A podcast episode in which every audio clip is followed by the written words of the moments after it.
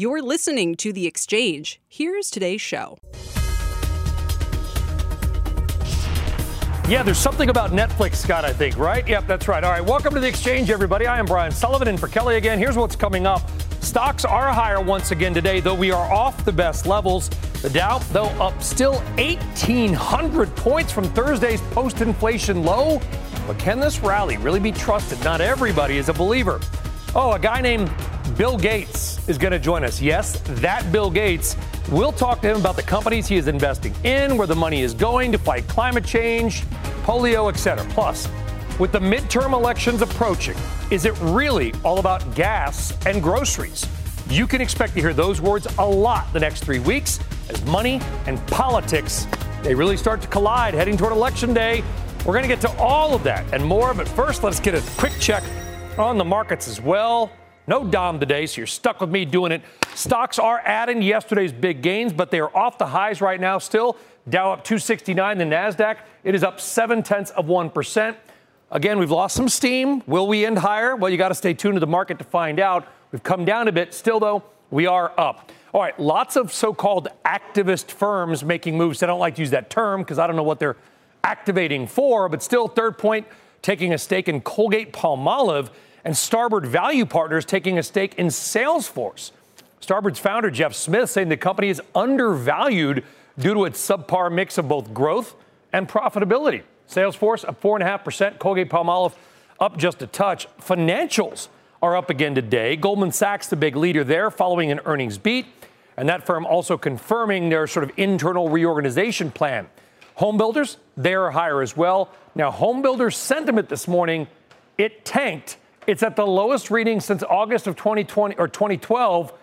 But maybe as bad as it was, it wasn't as bad as the market thought because home building stocks, despite that data being at a decade low, they're actually all higher right now. LGI, Lennar, DR Horton, and KB Home as well.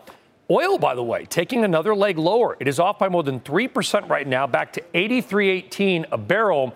The physical market still a little higher than that. Remember, there's kind of a disconnect between what we show you here and delivering an actual barrel of oil. But the price of oil is now below where it was before the OPEC meeting two weeks ago. What do you think about that? All right, we'll get more on energy, I'm sure, throughout the show. But today's moves in stocks may make it easier to forget where we were only a couple of days ago. On Thursday, the Dow and the S&P fell to their lowest level since November of 2020. Nasdaq to lows that you have not seen since July of 2020. But if you look at the NASDAQ since that drop, we are more than 7% off the lows, and Wall Street is taking notice. Christina Partsinevelos has been taking notice as well, and she is here with a look at what they're calling the bull case for tech. Christina. Brian, I want to reiterate your word trust as there's still a lot of debate on the longevity of this rally, but all three indices are now tracking for the first monthly gain since July. And you can see the NASDAQ is up just uh, under a percent right now, but several bullish tech themes stand out in recent analyst commentary. And I say very recent, right? Because we could be quick to forget. Companies have already got lower, like AMD. Janney Research says the oversold conditions may imply more upside. Wedbush says foreign exchange fluctuations are already priced in. And Bernstein says that the China export ban on high tech chips only affects a small segment of chip, chip maker revenue. And of course, you've got holiday season around the quarter, which usually bodes well for buying. Of course, the fiscal policy, the Fed, takes a while to be felt in the economy. But the big question for investors watching right now where should you look? Citi says software and services hold up better in periods of volatility and recommend Intuit and Workiva. And you can see Intuit is up uh, four tenths of of a percent. And then, despite the layoffs announcement earlier today, Goldman Sachs says Microsoft is still more resilient in downturns. Yet that stock price is uh, hovering just um, below the negative right now, just uh, barely lower. And not everything is a buy. Semiconductor names are mixed with the largest names negative today. Deutsche Bank just cut several price targets for Qualcomm, Marvell, Nvidia, and AMD. However, they still have a buy on several of those names. Whether you believe it or not, tech is helping lead this rally, Brian. You know, yeah, it's like Microsoft Teams. It just keeps popping. You can't get rid of it. It just keeps popping up. Oh, and by the way, we have a guy named Bill Gates on later in the show. Wow, how perfect. How perfect. You can tell him how often you use the Teams program. Which is hopefully zero. Christina, thank you very much. All right, despite the recent moves higher, your next guest is standing pat. He's not selling any rallies, but he's also not buying the dips. He's sticking with quality names until the dust settles. Welcome in Jeff Krumpelman. He is Chief Investment Strategist at Mariner wealth advisors. So, Jeff, you're, you're not buying, you're not selling, you're just like sitting in a chair with like a lamp behind you. Well, I, am doing more than uh, sitting in a chair with with lighting, uh, you know, improvements maybe that are needed. But um, yeah, we, we feel that the appropriate thing to do here is know what you own and uh, assemble your buy list so you're ready to see if this thing has legs and is real. Uh, it fizzled in the summer. It sure felt good when we had that rally. There are a lot of signs that the market wants to bottom. We like the shift in leadership that's more risk on than it was. We like the breadth that we're seeing. But I think until you know you don't fight the Fed, until investors truly see the data that we think we see, which is calming inflation in the forward-looking inflation data, and uh, comfort that the Fed indeed uh, can pause after a couple more hikes. Until that happens, I think that uh, you're, you're, it's just too risky to say I want to aggressively add to stock exposure. Well, given that we know the data, it's something, and I'll misquote it, I'll butcher it, but you'll get direction. I'll be directionally correct, as they say. If you sure. miss the just the best two or three days a year, over the you know 20 years, your, your returns are cut down by half or something like that. So you're advising, I would imagine, your clients stay invested. D- don't sell, Absolutely. right? I mean, because then you're, you're going to miss like what we've seen the last couple of days, which is a you know a seven percent rally for tech. That's absolutely right. So what we did coming into the year, we really did think that we were likely to see a correction, and it wasn't just one of those just cause statements that that can happen anytime. We saw the transitions that were underway on the part of the Fed and accelerating inflation, and we had three years of double-digit returns. So those outsized returns over the last three years very well could have taken you well above your normal long-term strategic target. If you were a 60 40 investor, you might have been 70% plus in stocks. We said going into the year, hey, we, we allowed that to kind of run last year. Let's take that off the table, go back to normal. So you're right, you're in the market, but you're not going to suffer if you did that from regret of trying to be greedy and staying at that upper end. By the same token, when that market pulls back, if you've trimmed back just a little bit, it's going to give you the confidence to say, you know what, I can step in at the right moment. So you're right. I think hold your ground is, is absolutely appropriate. So you don't miss out, but you also aren't overly greedy. Yeah, or, or look at some of these, and I, I hate to use the term boring, I don't want to offend their employee base, but companies that are very quiet, like a Danaher, right? One of the names you like. This is one of these big industrials, yeah. A mini GE, although maybe better run than GE had been in, in the last few years they don't do hardly any media. They just kind of grind it out, produce free cash flow, and kind of let yeah. their work speak for itself. Yeah, you have consistent earnings growth. They're in life science, life science tools and uh, diagnostics, and then also in water filtration that you know is used in healthcare and, and um, part of the biotech uh, companies, and uh, you know benefited from vaccine development and other things. And so it's just nice, consistent growth. I'd also say, Brian, you know, we were kind of laughing last time I was on here about Starbucks. I mean, you got 12% same store sales growth in Starbucks. And as we go back to work, people are drinking caffeine.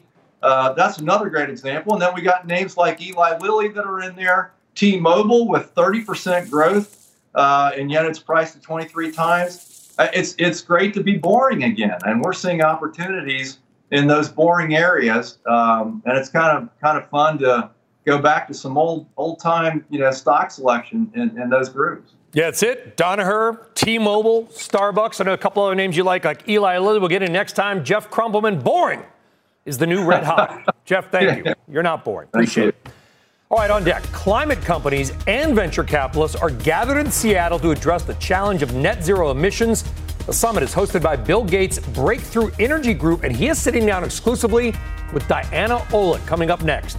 Plus, business on the ballot. And believe it or not, China may be a huge issue for voters in Ohio. We'll explain how coming up.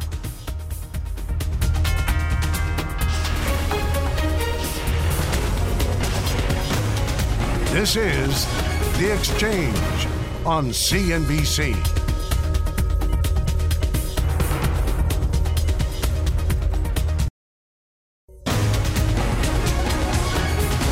All right, important update now, and really a big story. It's probably not getting enough attention elsewhere, especially here in the Northeast and in New England.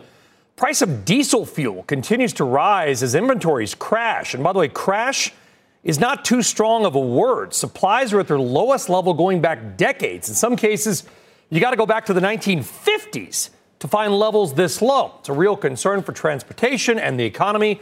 And by the way, it could also lead to export bans of refined products like diesel from the U.S. Congress right now has been floating that idea. Now, if they do it, they ban exports from America to Europe. That could help ease some supply issues here, but it could be another blow to Europe, which, of course, been importing more of our diesel fuel as they struggle with shortages. By the way, something else to watch with fuel, and that is not here, but in the Midwest, and that is the low levels of the Mississippi River. Levels there getting dangerously low, and that is already impacting barge traffic. And if that happens, that would worsen some fuel supplies in the upper Midwest. By the way, tomorrow, the CEO, the biggest barge company on the river, really in America, will join us live, talk about exactly where we stand and if we're going to see more shutdowns in barges on the most important waterway in the United States. All right, let us stick with energy and shift more now to renewables. Some of the biggest venture capitalists in the world are gathering today in Seattle for a first of its kind climate summit. It is hosted by Bill Gates' Breakthrough Energy, which has already funded close to 100 climate related startups. Diana Olick was invited to cover it. Either that or she just broke in. And she joins us now with billionaire entrepreneur and I assume, Diana, you were invited. Yes, we were, Brian. Absolutely. Thanks so much. And thanks, Bill Gates, for joining us. You started Breakthrough Energy seven years ago in an effort to bring together private capital, public funding, philanthropy, all in the fight against climate change. And part of that is a two and a quarter billion dollar venture capital fund. Today, you're bringing in some of the big names Larry Fink from BlackRock, uh, Vinod Khosla, John Doerr of Kleiner Perkins, as well as members of the Biden administration. What are you hoping to accomplish here?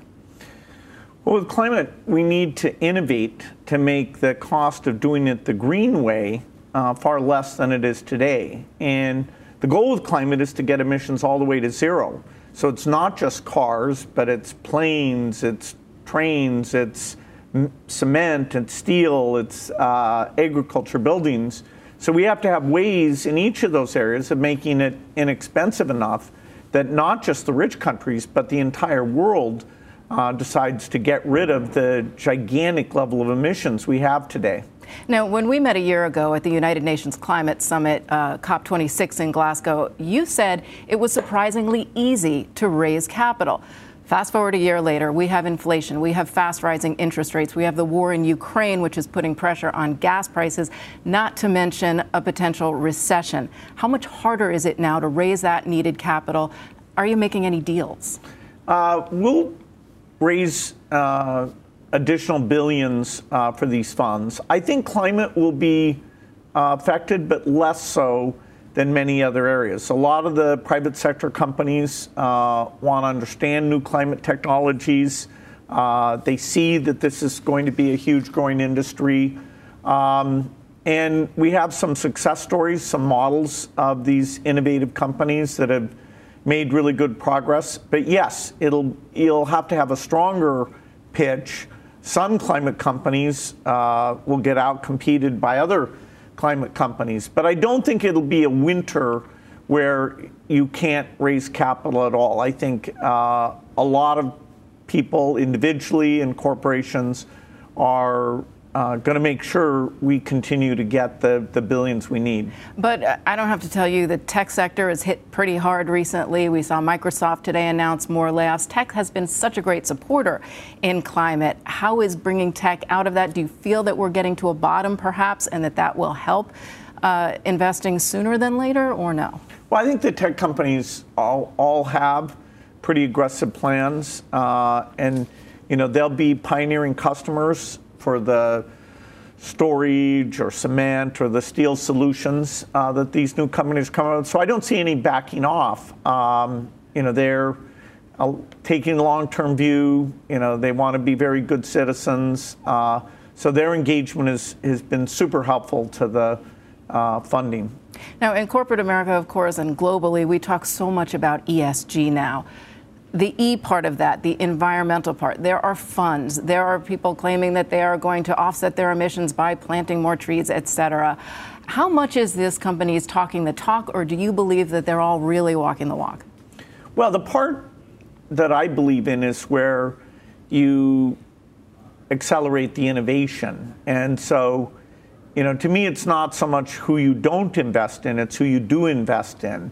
And there's a modest number of companies that are going to make it uh, uh, the cost of being green, the, the green premium, uh, they're going to drive that down.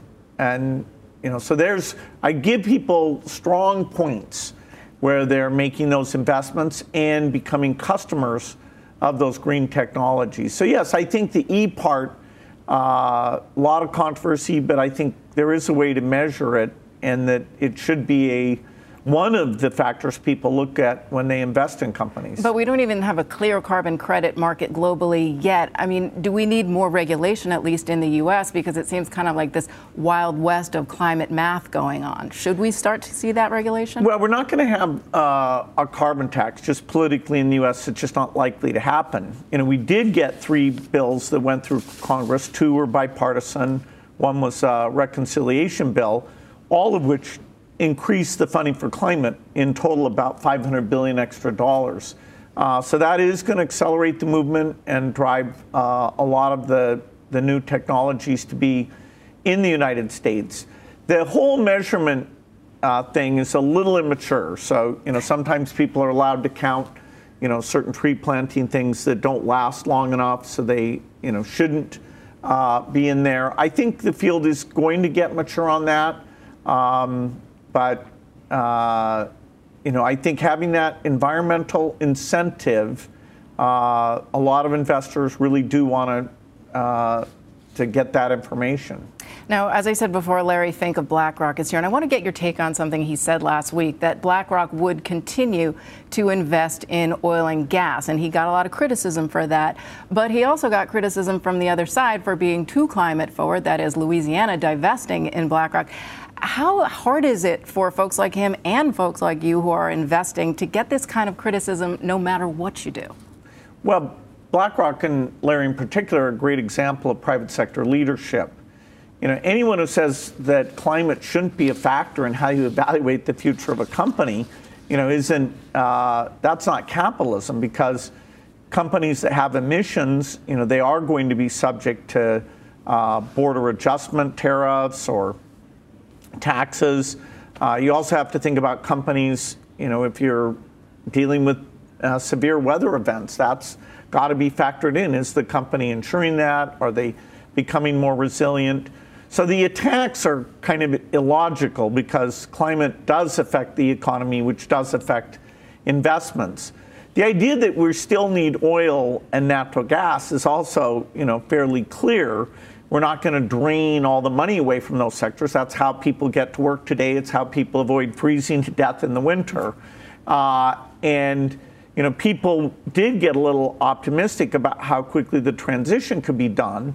Now, without uh, the Russian natural gas being available in Europe, uh, you know, we're it's a setback. You know, we need to find non-Russian hydrocarbon sources to substitute for those.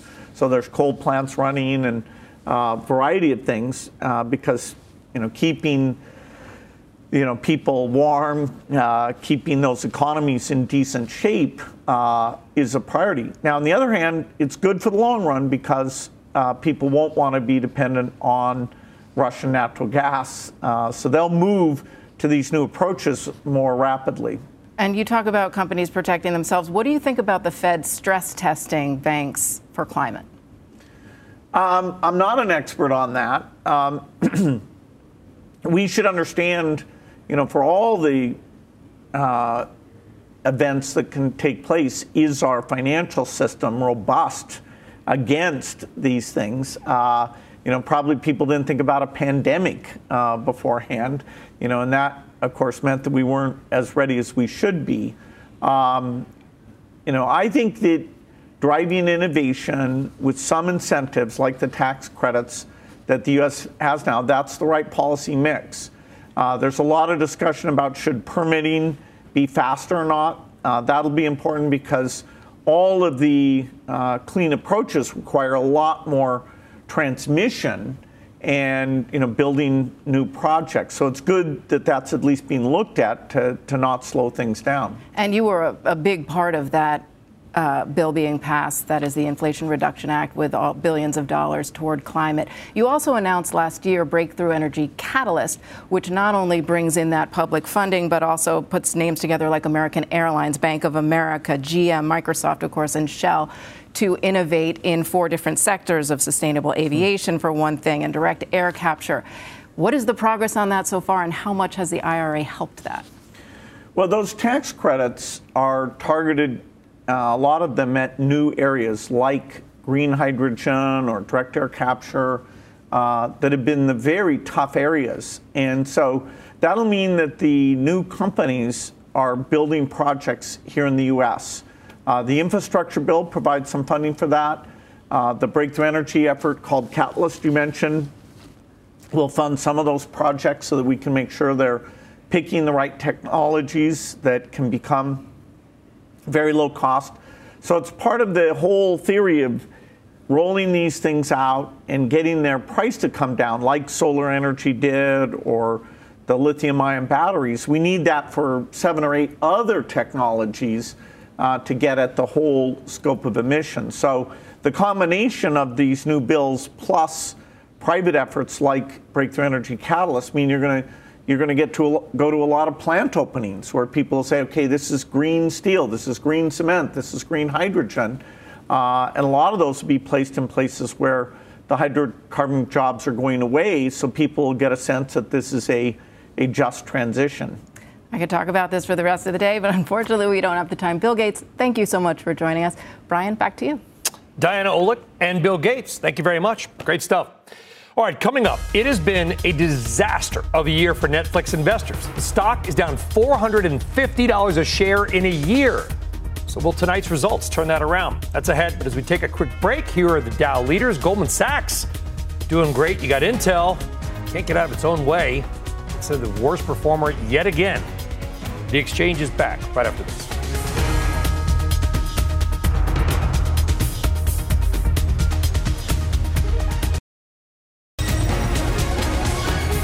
All right, welcome back to the exchange. Markets right now are higher off the highs. Dow's high was 652. We're up 1%. NASDAQ up 1% as well. Nice little rally last couple of sessions for the overall markets. All right, what about individual stocks for the cruises? They're cruising. Carnival, Norwegian, Royal Caribbean, all up more than 6%. Check this out. Carnival Cruise Lines actually having its best month since February of 2021, right as the vaccines rolled out. Also higher, Defense and aerospace, they are rallying today after Lockheed Martin beat earnings, helped by its F 35 fighter jet sales. That stock on pace for its best day since March of 2020. By the way, company's CFO will be on Power Lunch at the top of the hour, 2 p.m. Eastern Time, with Morgan Brennan and Tyler, with more on the quarter. I referenced Tyler. Let's go to the aforementioned Tyler Mathisen for a CNBC News update. And here I am, Brian. Thank you very much. And here's what's happening right now. Across France, strikes calling for wage hikes to keep up with inflation are spreading to more and more industries. In Paris, protesters tore down a metal barrier and faced off with police in riot gear.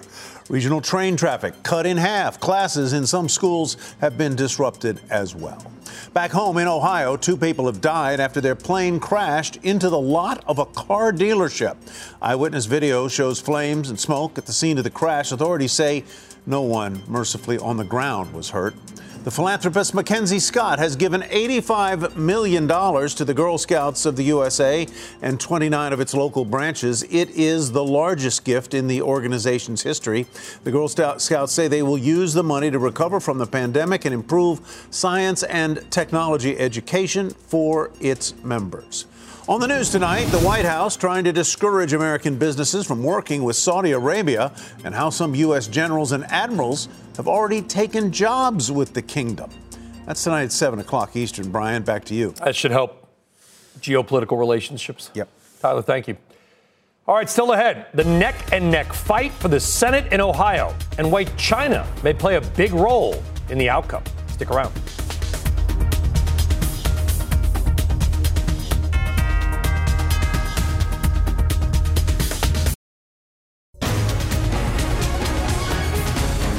All right, welcome back. We are just three weeks away from the midterm elections. The control of Congress hangs in the balance. 35 Senate spots are up for grabs, and there are really a few critical races to watch across the country, including the race for Ohio's open seat. Let's get now to Ylan Mui with the latest there and why China may emerge as a key issue for Ohioans. Connect the dots, Ylan. Yeah, Brian, you're right. The race for Ohio's open Senate seat has been a nail biter. Democratic candidate Representative Tim Ryan and Republican J.D. Vance traded volleys during their debate in Youngstown last night. They clashed on everything from guns to abortion to immigration. But there's one issue they actually agree on the need to be tough on China and bring jobs and manufacturing back to the U.S. And in fact, they try to outhawk each other. If we don't do it, you know who's going to dominate these industries? China. And we can't have it. If you were half Thank as you, good Vance. of a legislator as you pretend to be, Youngstown wouldn't have lost 50,000 jobs, and those steel workers would not be coming up to me telling me you failed them. But China is not just an adversary, it's also a big investor in Ohio. According to state data, China has a stake in 34 businesses and employs about 5,600 people. Chinese foreign direct investment in Ohio totaled $1.7 billion at the end of 2020, and that doesn't include the new $900 million SEMCORP factory that broke ground this summer to make EV battery film separators. So, Brian, whoever wins this race will have to balance their current rhetoric against some of the market realities. Back over to you. Yeah, there is. I mean, and certainly Youngstown, I think, was probably the place to highlight it. I mean, you go up to sort of northeastern Ohio, Cleveland ish, Erie, Pennsylvania, Warren, Ohio, that whole region really has been decimated with jobs. Where do you think this might rank with people, though, Ylan? I mean, if you go after China, is that going to is that going to be a, a, a selling point? Yeah, it's really interesting because I think this is a very salient point in Ohio. Uh, Tim Ryan has made this part of the centerpiece of his campaign, even uh, putting out ads that angered some people in the Asian American community because of some of the rhetoric he used, saying blankly, point blankly, it's us versus China in some of his advertising. So I think because of the job losses and because of the challenges that the Rust Belt has felt over the past two decades, longer than that, that's one of the reasons why Yeah. trade and jobs is such a big issue, particularly in Ohio. Yeah, and I, I think people hopefully are smart enough to realize the Chinese gov- going after the Chinese government is not going after the Chinese people. Chinese people have nothing to do with it. It's the Chinese government that makes all the decisions there. So big difference there. Ylan Mui, thank you very much. All right, so while the two Ohio candidates, Vance and Ryan, battle it out over China, your next guest says the election is going to come down to, quote, gas and groceries. Joining us now is Libby Cantrill, head of public policy at PIMCO. And Libby, I don't know if you saw it yesterday, New York Times new poll. I posted it out as well.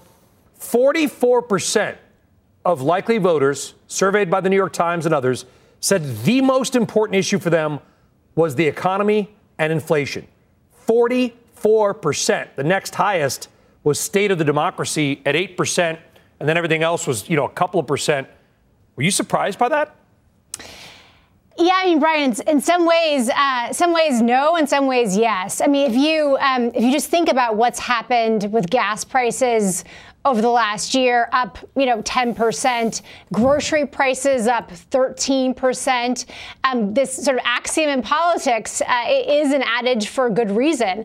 Uh, gas and groceries do kind of weigh on voters. It's it's ever present in terms of what voters see and what they experience. So, in many ways, no, I'm not surprised that this is uh, polling as sort of the top issue. I think what is surprising, um, just given what's happened over the last you know, few weeks, last few months, in light of the Roe decision, um, it looked like abortion rights were kind of right up there with with the economy and with inflation. That has receded. So I think that might be what is surprising about that polling. There was a lot of fervor, a lot of Yeah. enthusiasm about that particular issue in August. That does seem to have been receded and supplanted again by the good old gr- gas and groceries. Well, you know, I'm not a huge believer in polls. I think we've learned in the last decade or so, Libby, that a lot of the polls maybe aren't worth the paper, quote unquote, paper they're written on. That said, that said, if you believe this poll, to your point, abortion obviously an extremely emotional and passionate topic for many, but it only came in at 5%. Climate change, I think, was 3%, and COVID was 0.5%. In fact, COVID actually was a hash mark among certain age groups. I mean, this is an economy and economic related election. That's it. I mean, yeah, so I mean, right, James, going back to James Carville and, and the saying it's the economy stupid. I mean, the economy again still looms large. Now, Brian, we should just caveat and put that, that one poll into broader context. That is just one poll. Some of the other polling does show that some of these other social policies are really important, particularly for Democrats um, as it relates to abortion rights and also in, in, in, terms of gun control. The other thing I would just sort of point out here, Brian, which is important, yeah is is on sort of the enthusiasm issue because what we've seen is that Democrats have actually in terms of their enthusiasm their engagement around the midterms that has increased very significantly over the last few months. That does seem like it is related to again this yeah. Roe v. Wade decision. Um, so again it still could impact it could still could impact and inform the election outcome, but may not be showing up in some of the polling that uh, you're citing. Well, let's talk about. I was looking at a bunch of polls last night. As a matter of fact, I was looking. You know, and of course, the, the polls vary. You know, one one poll will show some guy up seven points. The, the, another poll will show the same person up two points.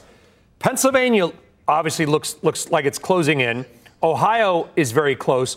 But what was shocking to me, Libby, were a few things. Number one, Oregon may elect a Republican governor She's leading for the first time in, what, 40 years. Nevada now is leaning toward the Republican Senate candidate. And is it even possible that New Hampshire could go Republican? I mean, these were not things we talked about with any seriousness two months ago. Yeah, although, although I will say that in June, a couple, you know, you know, four months ago, we were talking about that. I mean, it, it, seemed like New Hampshire was definitely in play. It seemed like Nevada was definitely in play. Again, I think Democrats sort of got their hopes up um, that given some of the legislative achievements of President Biden and given that Roe v. Wade decision, that those concerns were in the rearview mirror. But as you point out, they were not. Again, the economy, gas, and groceries uh, are looming large. I think from from kind of a markets perspective, though, Brian, and sort of zooming out on that, the most important thing, A, is control of the House. That mm-hmm. looks like, regardless of what the margin is, it looks like Republicans will take back the House. And then Senate control. That's probably a toss up because, to your point, this polling is imperfect. Uh, and all of these really important Senate races, whether it's Ohio or Pennsylvania or Nevada or Georgia, or Georgia. all of them are polling within a margin of error.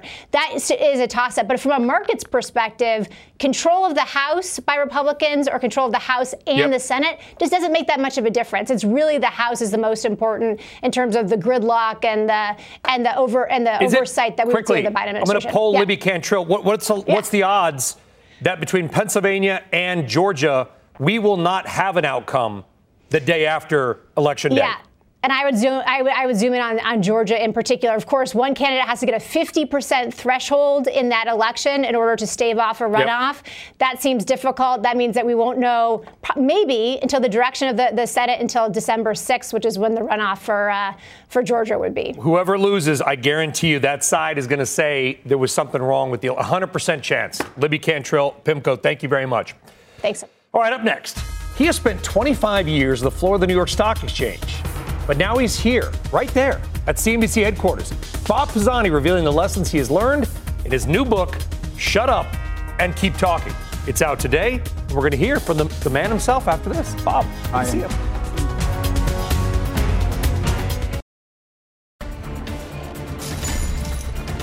Oh, I want to show you shares of Twitter. They're higher right now. There's a report out that the company is going to lock employee stock accounts in, quote, anticipation of a deal. So perhaps this Elon Musk deal for Twitter may be going through. Twitter shares up about 2% to 51.62. All right, let's introduce a man who needs no introduction. He's a legend to CNBC viewers. He's a legend at the New York Stock Exchange.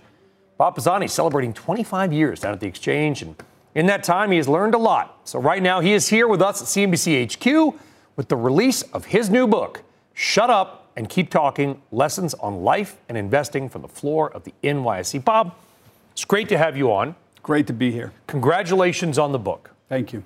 We don't want to give it all away because we want people to buy the book. Because you've got an extensive tie collection to support, my friend. I got to have you as my agent. That's yeah, you don't want that. You do not want that. Um, how closely related are the life lessons and the trading lessons? They're very similar. Uh, one of the big lessons is you have to embrace change, technological change. So look at the New York Stock Exchange floor. When I came there in the summer of 1997, there were 4,000 people on the floor. Imagine 4,000 people packed in like sardines. Screaming at each other. It was mostly open outcry. They did 80% of the volume of the New York Stock Exchange happened right on the floor. Today, there's a few hundred people. They do 15 to 20% of the volume. That's technological disruption. That's what happens when you get computers suddenly being able to match orders to buy and sell. Prices change. You get more efficient pricing, and you can be nostalgic about the floor. I'm a floor guy. I love the New York yep. Stock Exchange floor, but time moves on. Technology changes, and we have to embrace change. We have to embrace new technologies. Either that, or you just turn into some nostalgic old guy. There was also tourists there in the balcony. I was yeah. actually there in '99, a little behind you. Um, and it used to be if you got a job at the floor as a runner and you worked your way up, you yep. had to know somebody to get a job. It was a golden ticket. You became effect as long as you lasted, right. you effectively became a millionaire. And these people Ninety percent of them went away. It was an elite Hard organization. lesson. It was an elite organization, and yes, a lot of people never went to college who, went, who worked down there. They came and right made out millions. of high school. One case in point, Art Cashin himself, who came really out of high school, never went to college. He always used to say his university was the floor and the bars around the New York Stock Exchange. there's only one man that has a single chapter devoted to him and him alone, and that's Is Art Bobby Cashin. Vans in your book? Bobby Vans in our book. I Just spent closed, many, many years uh, with Art across the street at Bobby Vans. That's where he went. We, the luncheon club at the New York Stock Exchange closed in 2006 when the company went public. The NYC went public. They closed it as a cost-saving measure, and Art and his friends, the, we called them the Friends of Fermentation, decamped from the bar upstairs across the street to Bobby Vans. I love and that. Been there ever since, and Bobby Vans just closed a few weeks well, ago. That's, that's sad. I am going to steal that line, Friends of Fermentation. Very quickly, if there was um, somebody comes up to you and says, Bob, I need investing advice. I know you're not going to recommend stocks, but if you had one lesson that you've learned in 25 years about investing, what is it? First is the average person is best served staying in low cost index funds. Secondly, don't ever try to time the market. Don't ever panic. Don't think that you know when to go in and when to go out because the academic evidence is you don't. You make a mistake. Stay invested long term. This is what we're seeing this year, Brian. Very unusual. Down 20% years almost never happened. They happen 15 times since 1926. And 60% of the time, the next year, you're made whole within a year. Wow. Think about that. 60% of the time. So there's only a few times when it's ever gone past 30% to the downside. Now, why does the market keep going up? Three out of four years. 72% of the time the S&P 500 goes up every single year and it's very rare when it drops a lot. So look here, add these two up. The market goes up 57% of the time year over year. Look at that, 36 yeah. plus 21, but it's only down 10% or more 12% of the time. This goes back to the 1920s. Why does this happen? Look at this. It's up 72% of the time year over year. Why? It happens because we have capitalism and we yep. have capitalism as a ruthlessly efficient allocator of resources. And so if you believe in capitalism, and I do, and I know you do too, then that's why you got to keep playing this game. If people ask me why does the stock market go up over time so much, I say simple. If it didn't, there wouldn't be a stock market. The reason it works is that it works. That's and it just way. continues good itself. way to look at it. Shut up and keep talking. Brian, thank you for having me. Bob Pisani, thank you. Look forward to the next 25. I will be here. Appreciate it. All right, Netflix reporting results in just a couple of hours. We're still a few weeks away from the launch of their ad supported tier, but what will we see tonight? Talk about it next.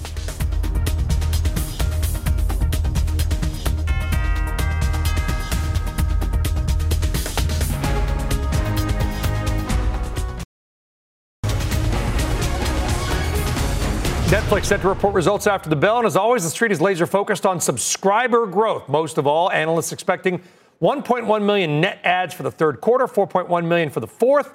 But a tough year for the stock. But will the recent announcement of ad supported tiers help meet Netflix's expectations? Joining us now, Michael Pachter, he is from Wedbush Securities, and Mark Douglas on set, founder and CEO of ad tech firm MNTN. Michael, start with you. What are your expectations? What would make you happy tonight?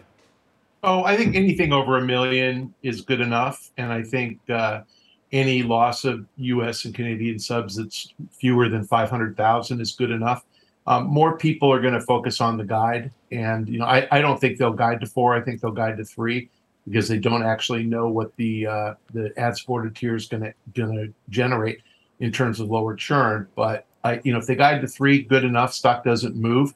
If they they need to clarify that the ad supported tier will generate as much revenue as the subscription tier does. Um, so essentially, that means that that ads are going to generate something like nine bucks, eight or nine bucks a month per subscriber wow. switches. So let's, I, am interested in hear, to hear what Mark thinks about that. Well, let's get to it. Mark, what do you think about it? Can they? I mean, will this work? Well, I think the thing to think about Netflix is their problems are on another scale. Like their problems are opportunities for the business. I mean, they're the problems every other streaming service would love to have. They have 100 million people using the service. They're not yet paying for it. Huge opportunity. They have all these people watching, over a quarter billion people watching that now they can bring ads into. So I think it's almost not about subscriber growth. It's seeing them monetize these things that were treated as problems earlier this year. Yeah. Now everyone's realizing a big opportunity. If you, Mark, I will go back to you, and then I'll go back to Mike. If you were, if you were Reed Hastings, if you're running Netflix, yeah. would you rather have a paying subscriber with no ads, or an ad-supported free subscriber? Who, who's going to be more profitable for you ultimately? Well, they both generate somewhat similar revenue. When you look at the new price tier, they're essentially going to be making the same amount of money as the full price tier, meaning the new price tier, the ad supported tier, except now half the revenue is coming from advertisers and half is coming from the subscriber themselves. Traditionally, Netflix likes that subscription tier, but the growth is clearly going to come from ads. Michael, any indication that Amazon Prime, football, this that new Lord of the Rings thing, which I thought was terrible, by the way. What am I missing on that? Uh, HBO with House of Dragons, that they're taking Netflix customers away, or do you think there's enough bandwidth? Everybody has everything. Oh, I, I think that what they're actually doing is accelerating churn, and and I think that there's a ton of recidivism. So I don't think that people sign up for Netflix and then quit and never come back. I think they quit every you know six to nine months, and then they come back six to nine months later. Um, That's a terrible that business model, though. I mean, yeah, yeah, it is, but it's been the model ever since they started. You know, they stopped telling us about churn maybe in 2014, but it was averaging three to four percent a month. So literally, they lost 30 to 50 percent of their subscribers every single year, and they're obviously winning yeah. them back. Um, the lower lower price ad supported tier is going to be what your cable company offers you when you when you call and quit. They offer you 30 bucks a month for six months if you don't quit. Netflix now can offer you an ad supported tier if you don't quit. We did a survey 25% of all subscribers say they are highly likely to switch to ad supported. And over 50% of the people who think they're going to quit said they would switch and not quit. Okay. So what you're going to see is a reduction in churn, which means higher net adds. You agree with that, Mark? I think there will be a big reduction in churn, but I think just the monetization, they have these two huge monetization efforts. They introduce this new feature profile where you can now switch your profiles in order to set up to monetize those 100 million people. If I walked in here and told you I was starting a subscription, I was starting a new streaming service, and they had 100 million people using it right now, and I just had to start monetizing it with ads, it would be one of the hottest investment opportunities out there. And that's what Netflix has on the table today. Maybe you will tell us that. Let's do it. I work in TV. I want streaming to work out. You know, I don't want people to sign up, pay for a week, binge watch a show, yeah. and then cancel. That's a terrible model. Yeah. Mark Douglas, Michael Pachter, thank you very much. Netflix numbers out tonight. All right, up next, we're hitting another name reporting after the bell United Airlines. Phil's got the preview next.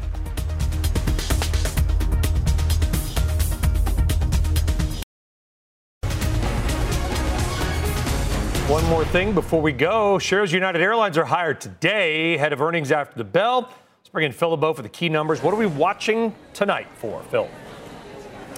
Well, we'll see big numbers for the third quarter, Brian. We're going to see that from all the airlines when they report their uh, earnings results. But really, what you want to look at is two things. One, will they give specific guidance for the fourth quarter? And what do they say about demand growing beyond the holidays? Look, we know that there's going to be a lot of people flying all the way up through the holidays. What do we expect in the first quarter? And then there's also the question of how do you grow in terms of transatlantic? We know that they're expanding their uh, offerings next summer. What's a longer range outlook there? And what about expanding the fleet, especially when it comes to wide bodies?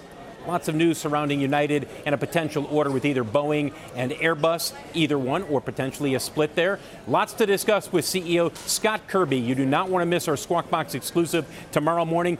But before that, we'll get the numbers after the bell tonight. We'll see what they have to say about the fourth quarter and beyond. Brian, well, back to you. Uh, oh, I'm sure we're going to hit them because I'm filling in for Melissa on Fast Money. Maybe we'll see you again, Phil LeBeau. Thank you. All right, United and Netflix tonight. So we will see you there, 5 p.m. Eastern Time for Fast Money tonight. We'll see you back here for the exchange tomorrow, 1 p.m. Eastern Time. In the meantime, I could just eat these nine seconds. Power lunch starts right now. You're listening to The Exchange. Here's today's show.